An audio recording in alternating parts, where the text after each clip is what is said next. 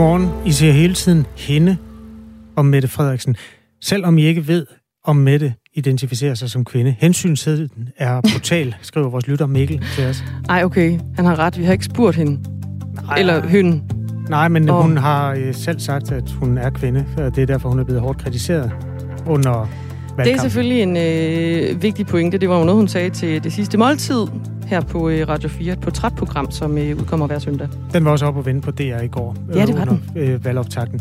Nå, men øh, så vidt øh, det med statsministerens køn, det afgørende er jo altså, at der statsministeren udskriver formentlig folketingsvalg i dag. Vi skal nok sige, når der skal nyt i sagen. For eksempel, hvis der bliver indkaldt til et pressemøde. Det kunne øh, være meget oplagt lige at nævne i radioen, hvis det øh, kommer frem. Vi skal også omkring øh, priserne på gas og el, som er øh, stukket af nogen, som i, i den grad har bemærket de her stigende priser, det er landets ungdomsuddannelser. Især dem, der er afhængige af gas. På Business College Syd, der kan de se frem til en ekstra regning på over 2 millioner kroner, og det får konsekvenser. Vi taler med direktøren klokken øh, cirka 25 minutter i 8. Valgkampen er gået i gang og har sat lidt en kile ned i Blå Blok, fordi Inger Støjberg kan ikke støtte de konservatives økonomiske plan. Det er altså, øh, at der nu mundhugges blandt øh, tidligere allierede. Den øh, de historie vil vi godt analysere om cirka et kvarter her i Radio 4 morgen. Der bliver også tid til en god gammeldags øh, værdidebat. Skal kommunen bestemme, hvordan øh, medarbejderne taler med borgerne. Der er gået øh, værdikamp i øh, sproget i Københavns Kommune.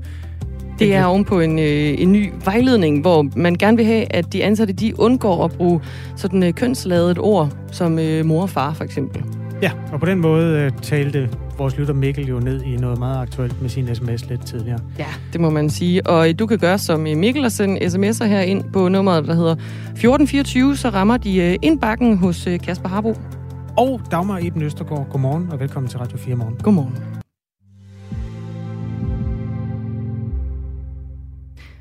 Forældre til handicappede børn skal ikke løbe panden mod muren, når de har brug for hjælp fra det offentlige. Det var et af budskaberne fra statsminister Mette Frederiksen, da hun åbnede Folketinget i går.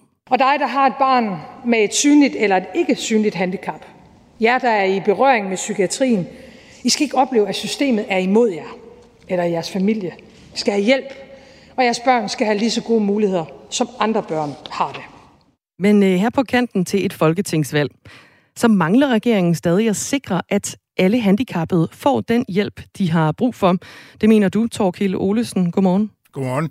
Formand for Danske Handicaporganisationer, som repræsenterer 35 handicaporganisationer og 340.000 medlemmer. Du siger, du er skuffet over, at regeringen ikke har leveret på øh, de øh, strukturelle ændringer, der er brug for på handicapområdet. Hvorfor det? Ja, først så vil jeg jo gerne sige, at øh, lærken og mennesker med handicap er ikke det, der bliver nævnt oftest i en åbningstale. Så, så, så på den måde er jeg jo øh, glad for, at der er, hvad det hedder, opmærksomhed på det.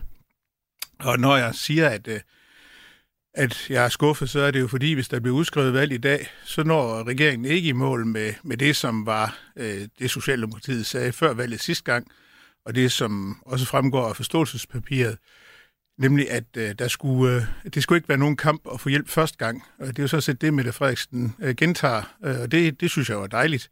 Men nu har vi ligesom ventet på, at det skulle blive løst i tre år. Ja, det er faktisk øh, næsten øh, mere tre et halvt år. H- hvad er det præcis, du har på ønskelisten her, Torkild Olesen? Jamen det, som vi har, øh, det som der fremgår af forståelsespapiret, som vi er meget øh, enige i, det er jo, at, at der er behov for, at man ser på, øh, hvordan øh, den viden og den øh, hjælp, der skal til for, at mennesker med handicap får den rigtige afgørelse øh, i kommunerne, eller hvem der nu skal stå for det, at det, øh, at det sker. Øh, Senest her i marts måned, der var Rigsrevisionen jo fremme med en kraftig kritik af, hvordan området bliver administreret, og sagde, at der er behov for strukturelle forandringer. Så altså, jeg, jeg synes, øh, alarmklokkerne har ringet rigtig længe nu, øh, og nu vil vi, vil vi egentlig gerne have set noget. Det kommer så ikke.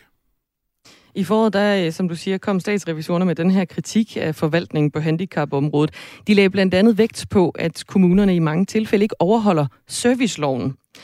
Statsrevisorerne kritiserede blandt andet, at Ankestyrelsen har omgjort kommunernes afgørelse i mere end en tredjedel af sagerne, hvor borgerne de havde klaget til Ankestyrelsen fra 2013 til 2021. Revisorerne de pegede på, at det øger risikoen for, at udsatte borgere med enten psykiske eller fysiske handicap ikke får de ydelser, de har krav på. regeringen har jo sammen med et bredt flertal i Folketinget blandt andet sat penge af til at styrke retssikkerheden på handicapområdet. Øh, hvorfor er det ikke nok for dig, Torkild Olesen? Jamen, det er det jo ikke, fordi vi kan se, at, øh, at øh, de her løsninger jo, for det første så er nogle af de penge, der blev afsat, mange af de penge jo midlertidige penge, der blev afsat. Så, så når, når de holder op med at virke, så ved vi jo ikke helt præcis, hvordan det kommer til at fungere. Og for det andet, øh, så er det jo ikke godt nok, fordi vi kan se, at det, der, der er det store problem, er øh, den manglende øh, finansiering, eller det, at økonomien øh, i kommunale afgørelser er det vigtigste frem for den rigtige afgørelse. Så derfor så, så, så er det altså ikke nok bare at lave nogle, nogle lapperier. Øh, selvom det er nogle fine lapperier, så er, det ikke, så er det ikke godt nok. Der skal noget rigtig ordentligt ambitiøst til, og det har vi ikke.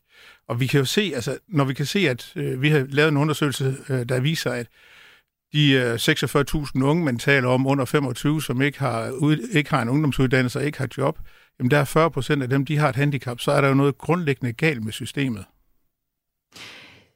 Du er jo øh, formand for Danske Handicaporganisationer og repræsenterer her igennem altså også nogle, øh, nogle interesser. Har du været god nok til at slå på stortrummen for at få det her højt op på dagsordenen? det kan man jo altid diskutere. Hvis ikke det lykkes at få lavet noget om, øh, så, så, så falder kritikken, kan kritikken jo godt falde tilbage på mig. Men der skal altså to til en tango, øh, og hvad det hedder. Hvis det skal lykkes, så er det jo ikke nok, at jeg råber op, hvilket jeg har gjort, øh, hvilket mange andre også har gjort. Øh, der skal også være nogle politikere og en regering og et øh, folketing, som vil være med til det. Øh, og det har vi ligesom ikke fornemmet, der har været. Øh, så, så jeg er nødt til at sige, at lige meget hvor meget vi råber, lige meget hvor mange gange vi står på slotspladsen, øh, eller nogen står på slotspladsen, jamen så sker der jo ikke noget med mindre politikerne virkelig tager tyren ved hånden og går noget ved det. Med i Radio 4 Morgen er lige nu Torkild Olsen, formand for Danske Handicaporganisationer. Vi har fået øh, en reaktion ind fra et af de mennesker, der hører programmet her, Torkild, øh, som skriver, jeg er bare nødt til at sige, at det ikke er inden for Danmarks økonomiske formåen at sikre, at handicappet har samme vilkår og mulighed som ikke handicappet. Det er tæske dyrt og vil koste virkelig meget af vores BNP, uden at gavne vores BNP. Det må være en rimelig betragtning af gevinst kontra omkostning, skriver lytteren. Har du lyst til at reagere på det? Ja, altså det er jo... Øh det er jo et spørgsmål om politisk prioritering. Øh, vil man prioritere øh, at give øh, 18-19 milliarder kroner til forsvaret eller til minkavlerne, øh, eller vil man give nogle penge til mennesker med handicap? Så det er jo et spørgsmål om politisk prioritering. Minkavlen er måske lidt en sag for sig. Ja, det kan godt være. Men på den anden side, så er det jo en udgift, som, som koster øh, de der mange penge. Jeg tror ikke, der var nogen, der ønskede sig den udgift. Øh, Nej, men det er, der, der er så heller ikke nogen, der, som mennesker med handicap, der ønsker sig øh, den udgift, eller det at være handicappet. Så hvad det hedder, det at det skulle være et, øh, et, et uformående for den danske, det danske samfund, det er simpelthen ikke rigtigt. Og jeg vil også godt sige, at jeg tror sådan set, øh, hvis man kunne sørge for, at, øh, at nogle af de 40 procent af de 46.000 unge, som ikke kommer i beskæftigelse, hvis man sørger for, at de kommer i beskæftigelse, så vil det jo alt andet lige være til gavn for Danmarks BNP, øh, uden at det vil være for gavn, til gavn for dem selv. Så det, at vi nu lige nu for eksempel har en arbejdsløshed, øh, eller har en beskæftigelsesgrad på 60 procent af mennesker med handicap, hvor befolkningen er på 84 procent, der er jo stadigvæk 24 procent, som øh, kunne, hvis man gav os en mulighed for, det kunne bidrage til samfundet mere, end vi gør. Øh, så den der øh, præmis, den køber jeg simpelthen ikke. Der er også en anden lytter, der er enig med dig, Torkild Olesen. Der har været meget snak og meget lidt handling. Astrid Krav, altså ældre socialministeren, har haft for travlt med at tage selfies og svigte, har svigtet de handicappede. Mener du også, at hun har svigtet de handicappede? Jeg tror, meget af det, som Astrid Krav har gjort som minister, øh, har hun gjort øh, ud fra, hvad der kunne lade sig gøre. Jeg tror i virkeligheden, det store problem er, øh, det som den anden lytter var inde på, at, øh, at øh, dem hen i Finansministeriet heller ikke har lyst til at gøre noget ved det. Det her kunne jo have været løst øh, meget hurtigere i løbet af den her valgperiode, også selvom der har været corona, og det anerkender, jeg kan udsætte mange ting. Øh, så, så jeg tror sådan set, at, at noget af det her skyldes også, at, at der ikke er en vilje i Finansministeriet og i regeringen helt generelt for at gøre noget ved det. Så jeg tror, at Astrid Krav skal have sin del af skylden, men jeg tror ikke, hun skal have hele skylden. Vi står for foden af en valgkamp. Øh, statsminister Mette Frederiksen siger, at valget nok nærmer sig. Det kunne godt blive øh, i dag, Torkild Olesen. Hvordan har du det egentlig med, at forbedringer på handicapområdet sandsynligvis jo må vente til efter en ny regering er faldet på plads? Jamen altså, det er jo sådan, det er med politik. Øhm, jeg plejer jo at sige, at vi er meget tålmodige i handicapbevægelsen, øh, og en gang imellem, så er vi måske også for tålmodige. Men jeg må da sige, at efter, øh, efter et valg, så er det så set lige meget, hvilken slags regering vi har, om den er blå eller rød, eller har en eller anden mellemfarve. Øh, så tænker jeg, at øh, Rigsrevisionens og statsrevisorernes øh, øh, øh, øh, kritik må da også stå og blinke øh, i øjnene på, øh, på en, hvad det hedder, på en kommende regering. Øh, og jeg tror faktisk godt, at vi sammen øh, kan finde ud af at lave nogle forbedringer, som jo ikke behøver at koste milliarder, men som kan give samfundet en gevinst. Så, så jeg, tror, jeg, jeg tror egentlig på, at det her kan lade sig gøre, hvis, øh, hvis ellers der er en politisk vilje til det. Tak, Torkild Olesen formanden for øh, Danske Handicaporganisationer. Vi øh, fortsætter historien her senere på morgenen klokken kvart over otte, fordi der svarer Socialdemokratiets handicapordfører Daniel Toft Jacobsen fra, på den her kritik fra de danske handicaporganisationer, som synes, de måske har kigget lige rigeligt langt efter løsninger på handicapområdet. Klokken er 16 minutter over syv. Vi gjorde det! Missionen på Radio 4 er taleradio, der handler. Vi kan godt lide at gøre noget. Ja! Yeah. Ikke? Ikke bare tale. Fra mandag til torsdag kaster Amalie Bremer og Tony Scott sig over en ny mission. Vi to taler jo meget. Mm-hmm. Og så har vi en handlende kraft. Ja, ja. Jamen, sådan har vi fordelt det. Som er reporter, Rasmus. Ah! Når det rigtigt bliver svært, så siger vi, og nu stiller vi over til dig, Rasmus. det skal du gøre. Lyt til missionen mandag til torsdag fra 15 til 17. Radio 4 taler med Danmark. Alt tyder på, at der bliver udskrevet folketingsvalg i dag. Og øh, dermed er valgkampen jo officielt i gang. Både rød mod blå, men også blå mod blå. For øh, der er til synligheden slået en lille smule kile imellem øh, de ellers så gode venner Inger Støjberg og Søren Pape Poulsen fra henholdsvis partiet Danmarksdemokraterne og Konservative Folkeparti. I går sagde Inger Støjberg, at hun ikke kan støtte de konservatives økonomiske plan.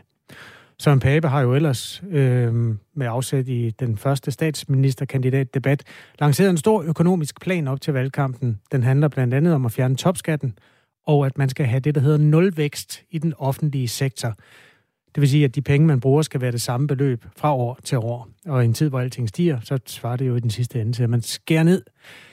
De her to dele, altså fjerne topskat og nulvækst, det betyder, at Inger Støjberg ikke vil pege på Søren Pape som statsminister, sagde hun i går til TV2. Vi har selvfølgelig en hel række krav, men altså for os er det også vigtigt at få sagt, at øh, den konservative økonomiske plan, den kommer ikke til at holde. Og hvad er det, du tænker på der ved den konservative økonomiske plan? At vi går ikke ind for nulvækst eller noget, der, der minder om det, og, og vi kommer heller ikke til at lægge stemmer til, at uh, topskatten skal, uh, skal fjernes. Danmarksdemokraterne afviser altså at støtte en regering, der går ind for noget nær nulvækst. Øhm, det er en ret stor bombe i Blå Blok, øh, og pres på Søren Pape, som ellers har reddet på uafbrudt succes siden sidste folketingsvalg. Øh, vi har ragt ud til Mette Appelgaard, som er politisk ordfører hos Konservative. Øhm, hun er øh, god til at stå tidligt op, så hun har faktisk allerede svaret på sms. Nej tak, til at kommentere den her nyhed. Hun påpeger i sin sms, at hun har sendt et skriftligt citat til Berlingske. Det er dagblad, som også har skrevet om den her øh, politiske øh, disputs internt i Blå Blok. Så vi fandt Berlingske frem for at finde det skriftlige citat, som Mette Abelgaard har sendt. Og citatet er som følger. Jeg er sikker på, at vi nok skal finde hinanden. Citat slut. Der er jo nogen, der bliver nødt til at gå på kompromis på den ene eller den anden måde så. Lad os øh, få den her analyseret med en, der gerne vil være med. Benny Damsgaard er politisk kommentator og har arbejdet hos de konservative og været leder af pressetjenesten og kommunikationschef på de kanter. Godmorgen, Benny Damsgaard. Godmorgen, godmorgen. I dag udtaler du dig som politisk kommentator, og, men det altså med et bagkatalog af konservativ viden. Hvorfor er det... Øh, nej, hvor stort et problem er det, når Inger Støjberg siger, at hun ikke vil være med til, at, til den her plan? Det er et stort øh, politisk problem, fordi reelt set så, så betyder det jo, at, øh, at de konservatives økonomiske plan ikke øh, har en øh, reel gang på jorden. Altså, den, den bliver ikke til noget, i hvert fald ikke centrale dele af den. Øh, og øh, øh, det er ikke et, et godt signal eller en, en god situation at gå ind i en valgkamp på, at ens øh, kan man sige, primære økonom, eller økonomisk-politiske slagnummer er er helt ned og brættet af nogle af dem, som skal pege på en. Det, øh, det er aldrig godt. Seneste meningsmålinger peger på nu, nu siger jeg meget runde tal, for der er forskellige meningsmålinger, men altså ja. måske 12 procent til konservative, 9-10 procent til Inger Støjberg og Danmarksdemokraterne. Det vil sige, ja. hun er den mindste af de to. Hvorfor er det så, øh, så væsentligt, øh, hvad hun mener? Altså, de konservative skal jo bare sørge for at få nogle stemmer. Ja, ja. Det, altså, hvis det konservative folkeparti får et øh, flertal alene øh, ved det kommende valg, jamen, så tror jeg, så, så kan vi godt forvente, at, at planen bliver til noget. Det, det er der dog ikke noget i målingerne, der, der tegner på, og heller ikke noget i partiets historie, der, der, der, der tegner til. Så altså, øh, det konservative folkeparti sidder jo i den situation, at at de skal have overtalt andre øh, politiske partier i Blå Blok til, til dels at, at pege på, på Pape som, som statsminister, så, og så selvfølgelig også efterfølgende pege på, på hans politik. Og de to ting hænger sådan lidt uløseligt sammen. Altså på nuværende tidspunkt, så, så foregår der lidt en skønhedskonkurrence mellem på den ene side øh, øh Jacob Ellemann og på den anden side øh, Søren Pape, som, som jo begge konkurrerer om at få overtalt flest af de andre blå partier til at pege på sig, når valget engang er overstået, og der er et, et blåt flertal. Og i den sammenhæng så er Danmarksdemokraterne øh, bare afgørende, fordi de er det største af de andre borgerlige partier, og dem, de peger på, eller den af de to øh, borgerlige statsministerkandidater, de, de, de peger på, når det kommer til stykket, og hvis der er et blåt flertal, vil stå meget, meget stærkt i, i, i den situation, og sandsynligvis blive blå statsminister. Så derfor kan man ikke kan man på konservativ side ikke tåle at, at være specielt uh, sur, i hvert fald udadtil over Inger Støjbergs uh, melding. Man må, uh, ja, close your eyes and think of England, kan man sige, og så håbe på det bedste. okay. Uh, Benny Damsgaard, altså tidligere pressechef hos, eller kommunikationschef hos de konservative, er med os nu og analysere politikken. Midt i det her sådan meget substantielle, så får jeg lyst til at stille dig sådan et mere kulørt spørgsmål, øh, Benny Damsgaard. Fordi jeg troede faktisk, mm. de var enormt gode venner, Inger Støjberg og Søren Pape. Jo, altså, øh, det, det, det er de også, eller de er i hvert fald øh, øh, sådan gode bekendte, tror jeg godt, man kan sige. De har været de gode har været venner tidligere. Så kom, ja, der kom lige en rigsretssag i vejen, og så, øh, men altså forholdet er på mange måder blevet genetableret. Men men altså toppolitik på det her niveau, det er det, man kan kalde en fuld kontaktsport. Der, er ikke, altså, der bliver ikke holdt igen, især ikke på det her tidspunkt inden en valgkamp. Også over for dem, som man har, man har personlige øh, venskaber øh, med. Øh, generelt så er det ikke sådan, øh, altså de tætte personlige venskaber findes sjældent i toppolitik, fordi at øh, der, der nemt kan komme sager som det her i vejen, hvor man er nødt til at træffe en, en politisk øh, beslutning. Og, og på mange måder giver det jo god mening, det øh, Inger Støjberg gør rent politisk på noget tidspunkt, fordi altså, hun går efter at, at tiltrække øh, blandt andet gamle socialdemokratiske vælgere og i det hele taget trække stemmer over midten. Og der har hun også bare behov for at signalere, at hun ikke er med på de konservatives øh, relativt set meget højreorienterede økonomiske politik. Så, så det er, kan man sige, øh, det er øh, det, det, det koster at drive forretning på, på det niveau. Det, som Inger Støjberg ikke vil være med til, riser jeg lige op, hvis der skulle være kommet nylytter til, det er altså den store konservative økonomiske plan, som øh, som Pape lancerede op til valgkampen, hvor man blandt andet vil fjerne topskatten og sørge for, at den offentlige sektor den øh, de facto bliver mindre, fordi der, der hedder nulvækst. Øh, altså samme beløb fra år til år, og man kan jo få mindre og mindre for pengene efterhånden, som årene går. Det har de fleste opdaget. Benny Damsgaard, det, at der nu er valgkamp internt i Blå Blok. Er det en øh, ny situation, eller er det altid sådan, når der er folketingsvalg, at, at man sådan positionerer sig der internt også? Jamen, sådan er det altid. Altså, politik er jo per definition et nulsumspil, hvor der er 179 øh, mandater i, i Folketinget, som man, man slås om. Øh, selvom det går godt for nogen, øh, så kommer der ikke flere mandater af den årsag. Det Nej, betyder, det men jeg mener bare, at der plejer, der plejer at være to statsministerkandidater, så det plejer ja, at være meget altså, rød mod blå. Nu er det blå mod blå. Ja, altså den nuværende situation, hvor der er to øh, borgerlige statsministerkandidater, har har tilføjet et nyt øh, aspekt, som vi ikke har set. Øh, det, vi skal tilbage til dengang, øh, til midt-90'erne, hvor der var en diskussion om, Hans Engel og Uffe Ellemann skulle være blå statsministerkandidat. Men altså, det er, øh, det er en, en, en ny situation, som, som kun kan, altså som i hvert fald vil betyde det, at for det første står øh, regeringen og statsministeren bedre, fordi man, man nu kan spille to øh, modkandidater ud mod hinanden, og derudover så, så presses de to borgerlige modkandidater, øh, de presses politisk af deres bagland, for eksempel som Inger Støjberg gør i dag, og vi kan være helt sikre på, at der kommer mange flere af den slags udmeldinger hen over valgkampen, især for eksempel fra, fra Dansk Folkeparti, som jo kæmper mod spærregrænsen på nuværende tidspunkt, og derfor har behov for at, øh, og få al den opmærksomhed, som, som de overhovedet kan. Så, så det er en, øh, det, det er en svær situation, de står i, og en, en balancegang, og det er også derfor, at det er Mette Appelgaard, som i dag sender et, et lidt øh, ja, lunken øh, skriftligt citat til jer, fordi at øh, det er ikke en sag, som man, man er glad for, eller som man på nogen måde ønsker at,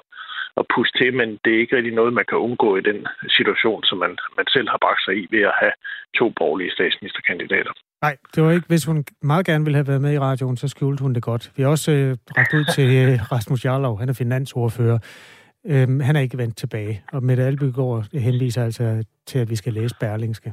Og den er jo også, det er en fin avis. Hun siger der, at de skal nok finde hinanden. Alt det her øh, interne blå øh, kampsport, er det en fordel for Rød Blok, Benny Damsgaard? Ja, det er det.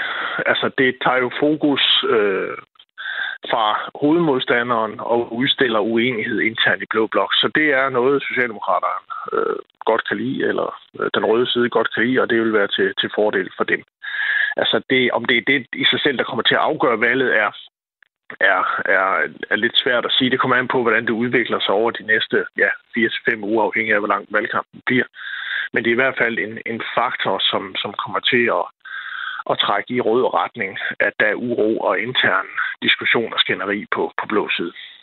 Tak fordi du var med, Benny Damsgaard.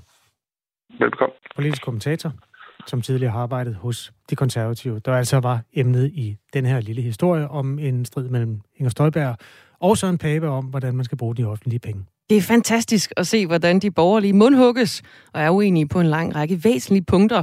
De står tilbage som idioter og egocentrikere. Luften går af valgkampen for dem. Læg for pokker en fælles kampstrategi, er der en lytter, der skriver på 1424. God sommerstemning der, klokken 3 minutter i halv 8. Vi er nødt til at tale om, at strømmen er næsten gratis i dag. Ja. Altså, der er noget transportudgifter og elafgifter og sådan noget, men hvis man tager det ud af det, så koster det nærmest ingenting. Giver du en netudsigt? Ja, øh, du skal øh, tænde alle dine lamper klokken øh, 14. Fedt.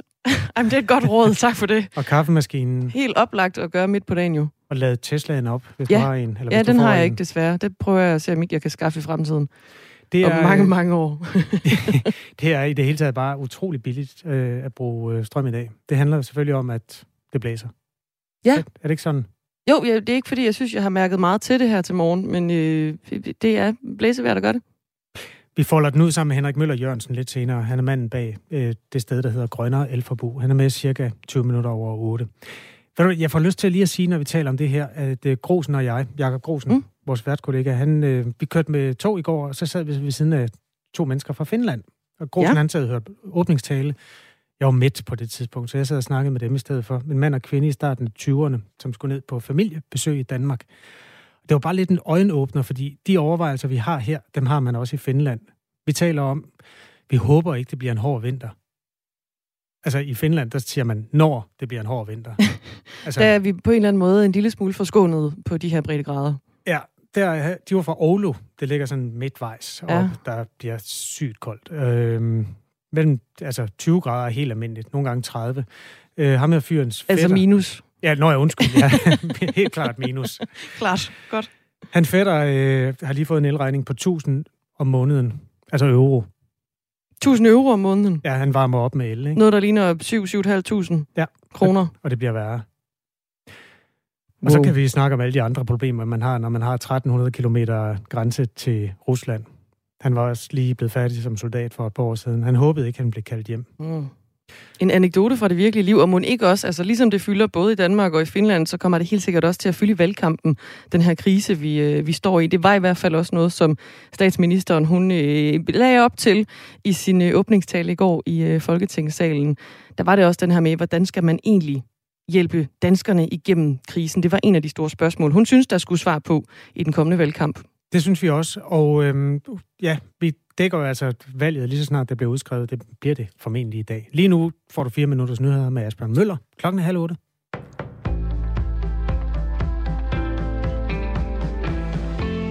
En valgudskrivelse lader til at være lige på trapperne, det vurderer Ritzau. Socialdemokratiet har i dag indrykket annoncer i landets store aviser, hvor valget nævnes direkte. Virkeligheden handler om samarbejde, valget handler om, hvem der kan få det til at ske, står der i annoncen. Den er, har en fremtrædende placering i blandt andet Jyllandsposten, Berlingske og Politikken. I annoncen står statsminister Mette Frederiksen på et billede omgivet af andre partiledere. Og i en kort tekst står der blandt andet, at politik ikke handler om at skændes. Derudover opfordrer Socialdemokratiet til fortsat bredt samarbejde og fælles løsninger på landets store udfordringer, som det hedder i annoncen. Annoncen kommer efter en tirsdag, som i høj grad summede af valg. Elon Musk vil gå videre med sit oprindelige tilbud om at købe Twitter for 44 milliarder dollar, eller hvad der svarer til omkring 330 milliarder kroner. Det fremgår af et brev til den amerikanske børsmyndighed SEC, ifølge flere internationale medier. Thomas Sand fortæller, en talsperson fra Twitter bekræfter, at selskabet også har modtaget brevet fra Musk, og at det er intentionen at lukke aftalen til den oprindelige pris. Det vil betyde, at Elon Musk køber Twitter for 54,20 dollar per aktie. I går blev al handel med Twitters aktie suspenderet som reaktion på rygter om, at Elon Musk og Twitter skulle være kommet tættere på en aftale. Ifølge nyhedsbruget Reuters står der i brevet, at Elon Musk stillede som betingelse, at den sag, som efter planen skulle være startet mellem de to parter i delstaten Delaware senere i oktober, blev udsat. I april måned kom en aftale på plads mellem Elon Musk og det sociale medie, men efterfølgende trak Elon Musk sig, fordi han mente, at han ikke havde fået korrekte oplysninger om antallet af falske konti på det populære sociale medie, som Musk selv er ivrig bruger af. Og det fik Twitter til at hive Musk i retten, fordi selskabet mente, at Musk havde forpligtet sig til at overtage det sociale medie. Samtidig mente Musk, at Twitter havde brudt dele af den købsaftale, der var blevet lavet. De ukrainske tropper har gjort store fremskridt i denne uge, det hævder den ukrainske præsident Volodymyr Zelensky i sin natlige tale. Ifølge ham har de ukrainske styrker for nylig indtaget otte små byer, som tidligere var under russisk kontrol. Det har ikke været muligt for nyhedsbyrået Reuters at bekræfte meldingerne uafhængigt. Alene i denne uge efter de russiske pseudofolkeafstemninger er dusinvis af byer blevet befriet, det siger Zelensky ifølge Ritzau. Fra den 23. september og nogle dage frem blev der afholdt en række folkeafstemninger i de fire regioner Kherson, Kharkiv, Luhansk og Donetsk-regionerne for at annektere dem. Afstemningerne er blevet affaret af Ukraine og vestlige regeringer, der kalder dem ulovlige og vildledende. Fire missiler er blevet sendt ud over det japanske hav fra Sydkoreas østkyst. Øh, afsenderne er USA og Sydkorea og sker som modsvar til den nordkoreanske missilaffyring natten til tirsdag. Det oplyser det sydkoreanske militær, skriver Ritzau. Og oh, nu mistede jeg lidt der. Der var dog fejl på et af missilerne, som styrtede ned kort efter affyringen. Ingen kom til skade. Nordkorea affyrede natten til tirsdag et ballistisk missil ind over japansk territorie og tvang mange japanske indbyggere i to regioner til at søge dækning. Affyringen er efterfølgende blevet kritiseret i skarpe vendinger af USA, Japan, EU og FN's generalsekretær. Skyde og mest tørt vejr, men i de nordligste egne regn af og til. Temperaturer op mellem 14 og 17 grader. Vinden den bliver let til frisk. Og det var nyhederne her på Radio 4.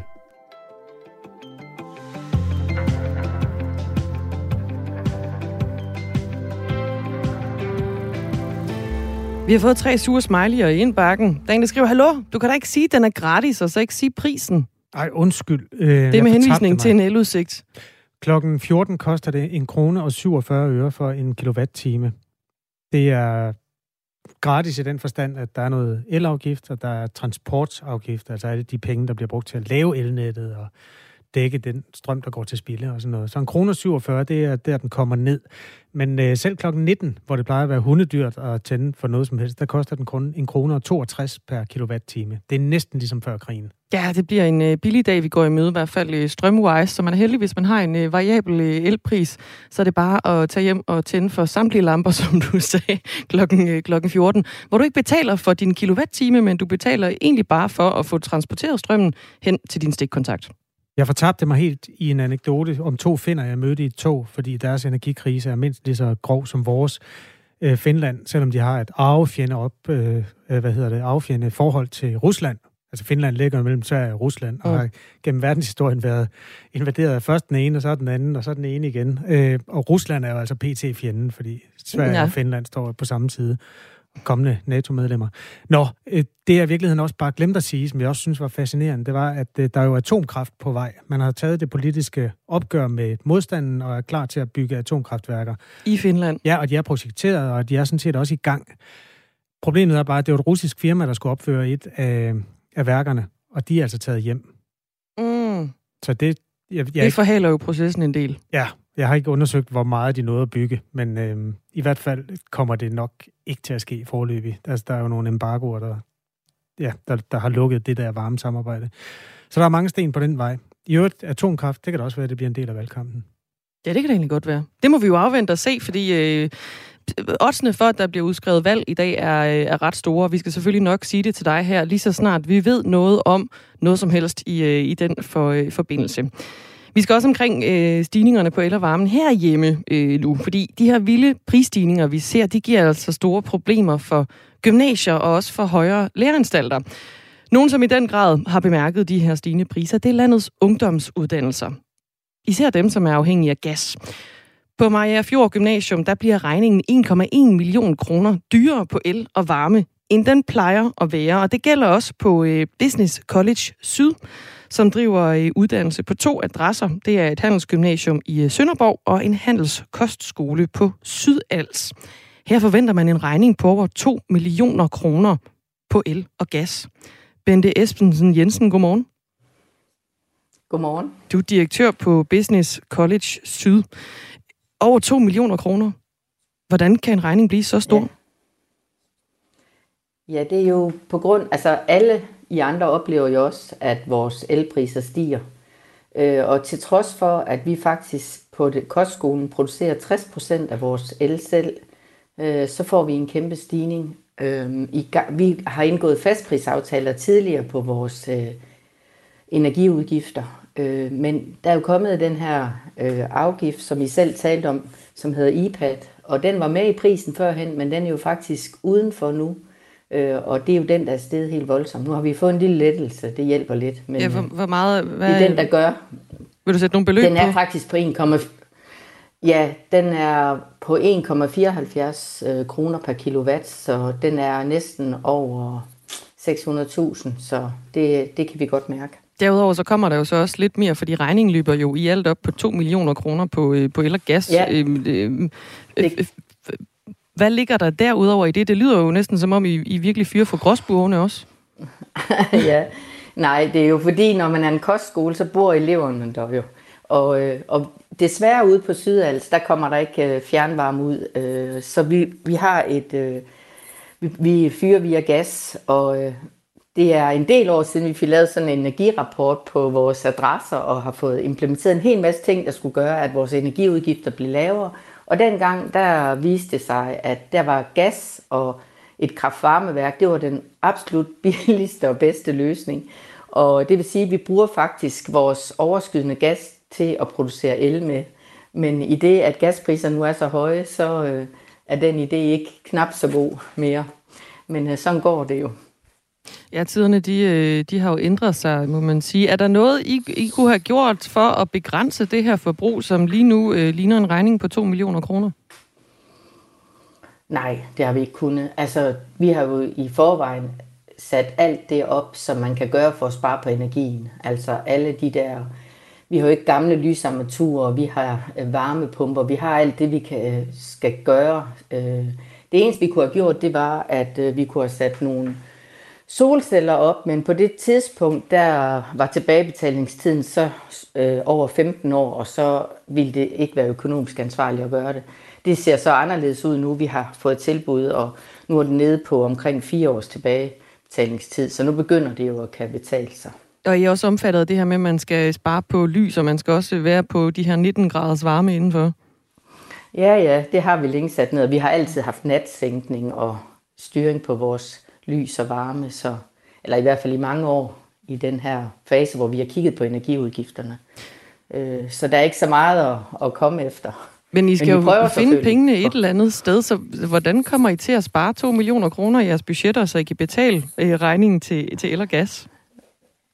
Ja, altså det gør vi ved at, at kigge på, at vi har nogle øh, vedligeholdelsesomkostninger, som vi må skubbe lidt. Vi har nogle aktiviteter, som vi ved er en særlig energitunge, som vi øh, aflyser. Øh, det kan være events for vores elever, hvor at, at vi bruger særlig meget strøm på store skærme og øh, computer og sager, at det, det, det holder vi lige pause med. Men øh, ellers så må vi simpelthen, øh, kigger vi hele vejen rundt. Øh, det jeg ikke vil spare på, det er, at jeg vil ikke spare på undervisningskvalitet, jeg vil ikke spare på tiden sammen med de unge mennesker, fordi vi har haft en coronaperiode, og eleverne har brug for al den undervisning og socialt samvær, de kan få. Øhm, så at gå ud og reducere lærerressourcer, altså vi har i mange år tilpasset med de her omprioriteringsbidrag, vi har haft, så vi er dernede, hvor at vi har tilpasset personalet. Så vi er nødt til at så være det kommer ikke til at betyde fyringer, det her? Nej, det gør det ikke, fordi mm. at der, det, vi vil ikke lade det gå ud over undervisningskvalitet, at der er stigende elpriser, så må vi simpelthen øh, kigge det hele igennem og finde ud af, hvordan kan vi så gøre.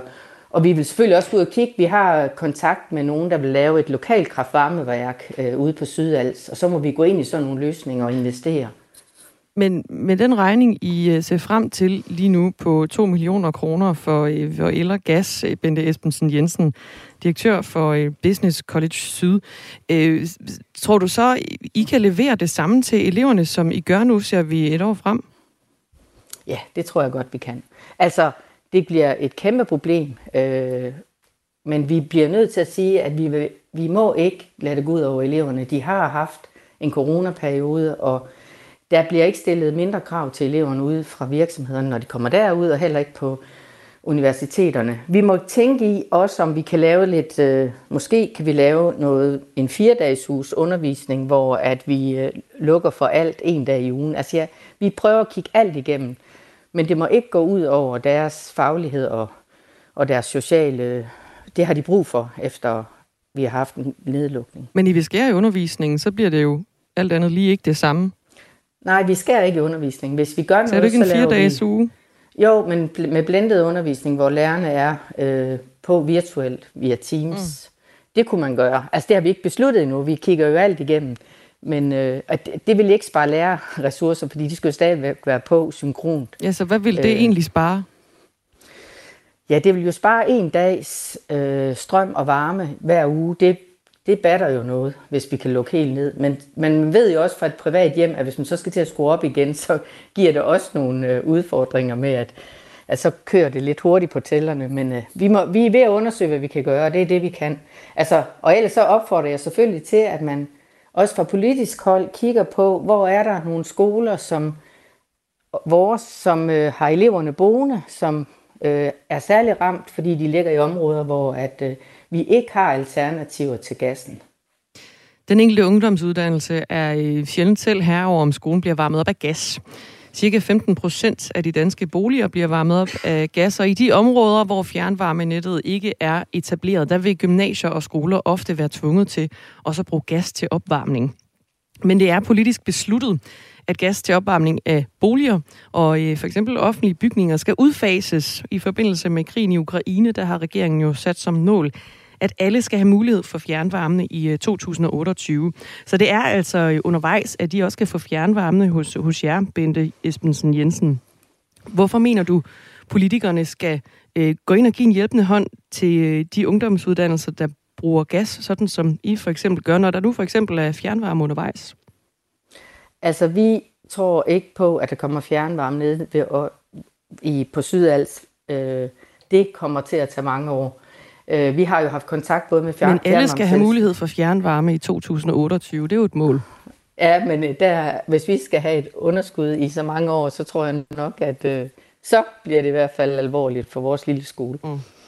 Så altså 28, det er langt frem, hvis vi ser på de økonomiske vilkår, vi har lige nu. Der er kommet øh, sms'er ind på øh, 1424. Jens han foreslår, at I bygger en vindmølle. Ja, altså alt er i spil lige nu øh, til, hvad vi kan få af andre, andre energiformer. Det er helt sikkert. Han foreslår også, at I kan lukke for det øh, varme vand. Ja, vi, vi lukker faktisk i dag allerede for det varme vand i nogle perioder, så det kun er i de perioder, hvor at om morgenen, hvor eleverne skal i bad, fordi vi i forvejen er nødt til at spare på energi. De kan ikke bare tage varmt vand mm. hele dagen. Så jeg tænker, vi har gjort mange ting i forvejen, så det er lidt urealistisk at bare lukke, hvis eleverne skal bo hos os. De er jo nødt til at skal have et bad. Frank han er øh, bekymret på 1424. Siden det er business college, er de vel dygtige nok til at håndtere økonomi. Er det ikke et problem? Nej, man kan sige, at det her det er jo en helt særlig situation. Altså man kan sige, vi prøver selvfølgelig i første omgang også at se, om vi kan øh, vækste med noget ekstra omsætning, tjene nogle flere penge. Og der, hvor vi kan det som øh, business college, det er, at vi kan øh, gå ud og ekspandere på vores efteruddannelse over for virksomhederne.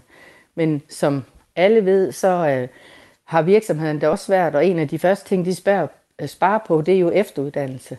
Og man kan se på landsplanen, at der er, ikke, øh, der er meget, meget lav aktivitet på vores AMO-kurser. Men selvfølgelig vil vi gøre alt for os at skaffe os noget mere omsætning. Det er også derfor, jeg siger, at vi går ikke bare ud og øh, laver fyringer og sager. Vi prøver at finde nogle alternative løsninger. Det er vel også business. Bente Esbensen Jensen, du skal have tak, fordi du var med. Ja, det var så lidt. Tak Direktør for, for øh, ja, selv tak. God dag. Direktør for Business College Syd, som altså øh, venter en øh, ordentlig mundfuld af en øh, el- og gasregning. I går var Mette Frederiksen gæst hos øh, Kåre Kvist i Mød statsministeren på DR. Og i den samtale kom de to også ind på, hvorvidt kritikken mod statsminister Mette Frederiksen er hårdere, fordi hun er kvinde. Du sagde sidste uge på Radio 4, at øh, grunden til, at øh, du er blevet, lad os sige, synonym med ordet magtfuldkommenhed, øh, det er fordi, du er kvinde? Nej, det sagde jeg faktisk. Og du siger, noget med dit køn at gøre? Altså, det var et meget, meget øh, langt interview.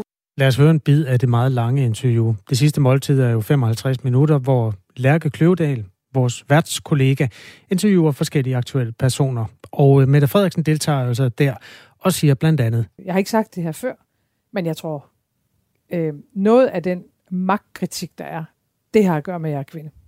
Hvordan mærker du den? Jamen mistænkeliggørelsen i, at en statsminister bruger magten til at varetage nogle interesser i det her samfund, den har, der ikke, den har vi aldrig hørt før i Danmark. Den har ikke gået på din mandlige forgænger? Nej. Jeg har aldrig hørt den.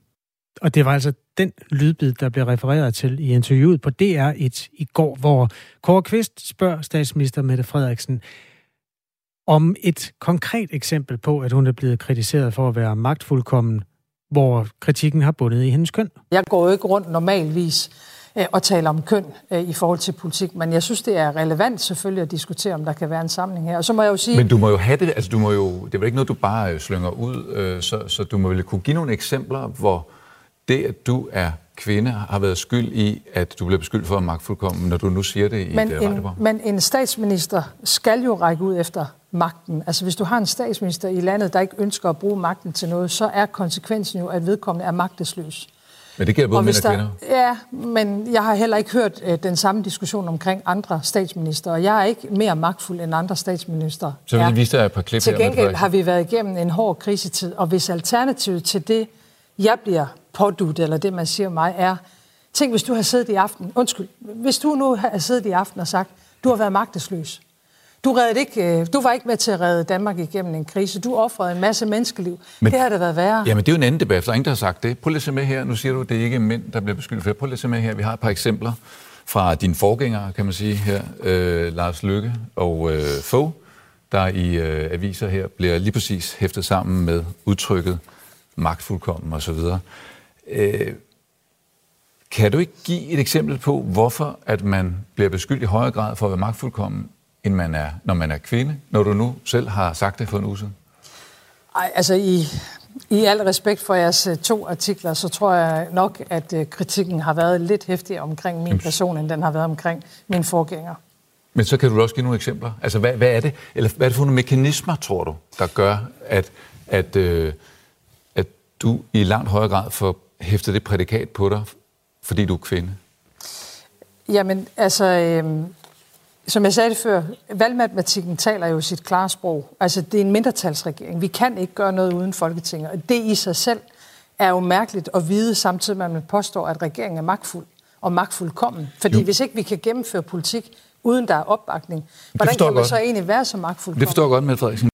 Sagde altså Mette Frederiksen og Kåre Kvist øh, her til sidst i munden på hinanden i det program, der hedder Mød statsministeren på DR. Det kan du finde i uh, DR TV-appen. Hvis du har lyst til at høre øh, programmet Det Sidste Måltid, så skal du ind i Radio 4-appen, eller bare en af de andre apps, hvor der ligger podcast. Det Sidste Måltid er et portrætprogram, hvor gæsten får skrevet sin nekrolog, samtidig med, at vedkommende også må ønske sig tre retter og noget vin, hvis man er i det humør. Det var Mette Frederiksen i øvrigt ikke. Nej, Mette Frederiksen, hun ville øh, egentlig jo bare gerne have haft en øh, rugbrødsmad med ost, og så noget dansk vand med citrus. Vi lærte jo i hvert fald i det program, at det er sådan set hendes livret. Øhm, vores livret, det er politiske debatter, og dem er der rigtig mange af i de kommende tre uger. For meget tyder på, at der bliver udskrevet folketingsvalg i dag. Vi skal nok holde dig orienteret på både de politiske debatter og folketingsvalget, hvis det bliver udskrevet, eller hvis der bliver indkaldt til pressemøde i løbet af denne her øh, onsdag. Klokken er 9 minutter i 8 lige nu. Du lytter til Radio 4 morgen med Dagmar Eben Østergaard og Kasper Harbo. Godmorgen. Skal kommunen egentlig bestemme, hvordan kommunens medarbejdere taler med borgerne? Det er en debat, der har taget fart i Københavns Kommune, efter at det i weekenden kom frem, at der blev lavet sådan en sprogvejledning til medarbejderne. Den skal hjælpe medarbejdere med at undgå kønsladede ord, når de taler med de mennesker, der har brug for kommunens hjælp. Det kan være, at en familie ikke består af mor og far og barn, men for eksempel mor og mor, eller far og far, eller noget helt tredje. Der er også det her med, at ikke alle identificerer sig som ham eller hende, men bruger et eller andet tredje stedord. Det er det, som den guide tager højde for. Men guiden har mødt intern kritik i København. Her blandt øh, børne- og ungdomsborgmester Jakob Nesager, der gerne vil have den lavet om. Han er konservativ, og han er med i Radio 4 nu. Godmorgen, Jakob Nesager. Godmorgen. Hvad vil du ændre? Jamen, jeg synes slet ikke, at vi har behov for nogen vejledning til øh, daginstitutionerne og skolerne. Øh, medarbejderne øh, i børne- og ungdomsforvaltningen, de kan udmærket finde ud af, hvordan de øh, tiltaler og omtaler øh, forældrene. Synes du ikke, det er svært at øh, håndtere det med de mange køn, for eksempel, sådan helt personligt, når du skal finde ud af, hvilket stedord du skal bruge? Ja, altså, øh, de øh, medarbejderne i københavnske daginstitutioner og skoler, de håndterer mere end 100.000 børn hver eneste dag. Og altså, det er ikke noget praktisk problem, hvordan man omtaler øh, eller tiltaler øh, forældrene. Mit store problem i det her, det er, at jeg har cirka 20.000 medarbejdere alene i børne- og ungdomsforvaltningen i Københavns Kommune. Hvis de her 20.000 skal sætte sig ned og læse en vejledning om, hvordan de tiltaler eller omtaler forældrene, og så vidt muligt øh, ikke skal bruge ordet far og mor, så er det jo tid, når de sidder og læser den her vejledning, der går fra børnene. Og jeg bliver så vred, når der er 20.000 medarbejdere, der skal læse en eller anden ligegyldig vejledning, og den tid, den går fra børnene. Hvor lang tid brugte Alle du selv på at læse børn, den? Jamen, jeg har læst den flere gange, fordi jeg er nødt til at forstå, hvad går det her overhovedet ud på. Hvor lang tid tog det? Og jeg er dybt bekymret. Jamen, jeg har brugt flere dage på det efterhånden, okay. øh, og jeg synes, at det er problematisk, at det betvivles, om man må have lov at bruge ordet mor og far. Alle københavnske børn, de bliver modtaget til en modtagelsessamtale, når de begynder i daginstitution eller øh, altså vuggestue eller børnehave. Og når man så tager en samtale med forældrene og barnet, så har det været vant til, at så spørger øh, man, hvordan er det så, I skal benævnes i jeres familie? Og det vil sige, at medarbejderne er helt vant til at håndtere, også hvis der er utraditionelle familiemønstre. Men at sende en vejledning ud, at det kan være problematisk at bruge ordet mor og far, det er simpelthen for langt ude. Og 20.000 medarbejdere skal bruge tid på at læse en vejledning. Hvis det bare er en vejledning, nu kan vi jo høre, at du læser langsomt. Det kan være, at nogen læser den hurtigere end to dage. Øh, men altså, det, hvis, hvis det bare er en vejledning, men ikke tvinger nogen til noget, hvorfor er det så et problem? Det er det, fordi der er 20.000 medarbejdere, der skal bruge tid på at læse de vejledninger, der sendes ud øh, fra øh, kommunen. Og her er overmesterens øh, forvaltning så sendt en vejledning ud, som gælder alle kommunens medarbejdere. Og hvis der kommer mange af de her relativt meningsløse vejledninger ud, som vi jo har en forventning om, at alle medarbejdere de orienterer sig i, for ellers er de jo ligegyldige. Hvor mange kommer der? Så er det jo vejledninger, der kan, øh, som 20.000 medarbejdere skal bruge tid på. Og den tid, den går fra børnene. Ja. Og det gør mig rigtig bekymret som børneborgmester. Hvor mange kommer der af vejledninger, som du betegner som øh, uvæsentlige? Jeg var slet ikke klar over, at der var den her øh, vejledning. Øh, så altså, der kommer jo øh, relativt mange vejledninger, og nu har jeg bedt om en kortlægning af, hvad findes der af vejledninger. For jeg er ret bekymret over, at øh, hver gang vi sender en ny vejledning ud, også selvom den kun er vejledende, så er det tid, det går for børnene, mm. når vi har en forventning om, at øh, medarbejderne de orienterer sig i den. Og hvis ikke vi har en forventning om, at medarbejderne orienterer sig i den, så er det jo fordi, den er ligegyldig. Så du betegner det som et problem, hvis der kommer mange vejledninger, men du ved ikke, om der kommer mange vejledninger? Der kommer mange vejledninger. Jeg Okay. kan ikke uh, svare dig på, hvor mange, og derfor har jeg bedt om en kortlægning af dem, og hvor mange af dem, der har en reel betydning. Fordi jeg synes, det er et problem, at uh, der går tid fra børnene. Uh, Vi har lavet en kortlægning over, hvilke krav, der stilles kommunale og statslige krav, der gælder til daginstitutionen, fordi de klager over, at der er for meget byråkrati i daginstitutionerne, og de vil gerne vil have frigjort noget tid til børnene. Så vi har en kortlægning over gældende krav, men vi har ikke en kortlægning over gældende vejledninger.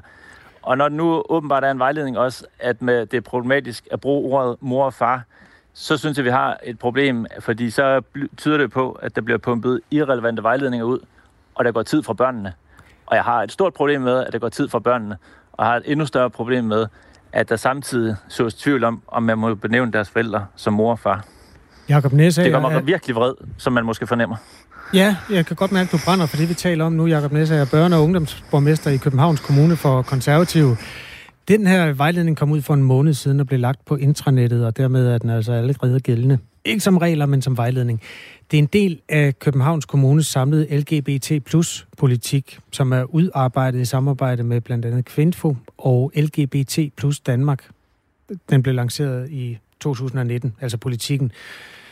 Øhm, Den møder også kritik hos beskæftigelses- og integrationsborgmesteren hos Venstre, Jens Christian Lytken, som vil rejse et lignende forslag om at ændre i vejledningen i økonomiudvalget. Det er økonomiforvaltningen, der har stået bag vejledningen. Jeg skal lige forstå, Jakob Nessager, vil du så lave en ny vejledning, eller vil du have den her smidt ud? Jeg- vil have, at den ikke skal gælde for øh, medarbejderne i øh, daginstitutioner og skoler. De her 20.000 medarbejdere, de skal ikke bruge tid på at orientere sig i en vejledning, som jo kun er vejledende, og som problematiserer, at man bruger ordet mor og far. Det er en måned siden, den kom ud. Øhm, hvorfor er det nu, du rejser den kritik? Jamen, øh, den har ikke været politisk behandlet. Det er en, der er administrativt er sendt ud fra overmesterens øh, forvaltning. Så øh, da jeg blev opmærksom på den, øh, så øh, måtte jeg orientere mig i den. Og øh, efter at have læst den flere gange, så blev jeg bekymret for, øh, at vi overhovedet har sådan en, der blander sig i, øh, hvad pædagoger og lærere de skal bruge deres tid på. Den her, den vil du gerne have afskaffet inden for dit område, altså børne- og ungdomsområdet. Hvad skal de medarbejdere på dit felt så gøre, hvis de står i den situation, at de er i tvivl om, hvordan de skal tiltale en borger? De skal gøre det samme, som de plejer. For hver gang de modtager et nyt barn i en vuggestue eller en børnehave, så har de en modtagelsessamtale øh, med øh, forældreparet og med barnet. Og der taler de jo med familien om, er der nogle særlige hensyn til kost eller pasning eller øvrigt, og øh, hvad hedder I, og hvordan benævnes I hjemme hos jer. Tak fordi du var med, Jacob Næsager. Velkommen. Ha' en god dag. Tak i lige måde. Konservativ børne- og ungdomsborgmester valgt i Københavns Kommune, altså stor modstander af den øh, vejledning, som er udsendt til øh, kommunens medarbejdere. Han ser gerne, at den i hvert fald ikke gælder i forhold til børne- og ungdomsområdet. Øh, vejledningen skal hjælpe medarbejderne med at undlade øh, de kønsladede ord, når de taler med borgerne. Det kan være, at en familie ikke bare består af traditionel mor og far, eller hvis en borger identificerer sig som andet end ham eller hende. Vi har en lytter, der har begået et stykke matematik. Hvis alle bruger 5 minutter på at læse den, er det næsten 1700 færre timer til børnene. Skørt. En anden skriver, det er typisk, at man tager hensyn til et lille mindretal. Hold kæft, vi er til grin. Københavns Kommune har et rødt flertal, der ikke ved, hvad de ellers skal finde på, lyder den politiske analyse fra endetal 07. Det er altid dejligt, hvis der også står et navn, så ved vi, hvem du er. Du kan bare skrive fornavnet, hvis du... Det har Jakob gjort. Fedt. Han øh, skriver helt rimeligt og principielt opgør med wokeisternes hang til at kontrollere andre folks sprog. Det er der, altså... der er også en, der skriver, ja. jeg identificerer mig som klog og flot, og vil gerne tiltales som det. Okay. Tak for sms'en, klog og flot. Du kan altid skrive på 1424, uanset hvordan du ser ud. Forældre til handicappede børn skal ikke opleve, at systemet modarbejder dem, når de prøver at få den hjælp til deres barn, de har brug for. Og det er en udbredt opfattelse. Den vil øh, statsminister Mette Frederiksen love at gøre op med. Det var et af de budskaber, som kom frem i øh, hendes åbningstale i går. Og dig, der har et barn med et synligt eller et ikke synligt handicap, jer, der er i berøring med psykiatrien, I skal ikke opleve, at systemet er imod jer eller jeres familie. I skal have hjælp. Men det er regeringen overhovedet ikke noget mål med. Den øh, kritik kommer fra danske handicaporganisationer, og vi ser nærmere på den øh, sammen med Socialdemokraterne efter nyhederne.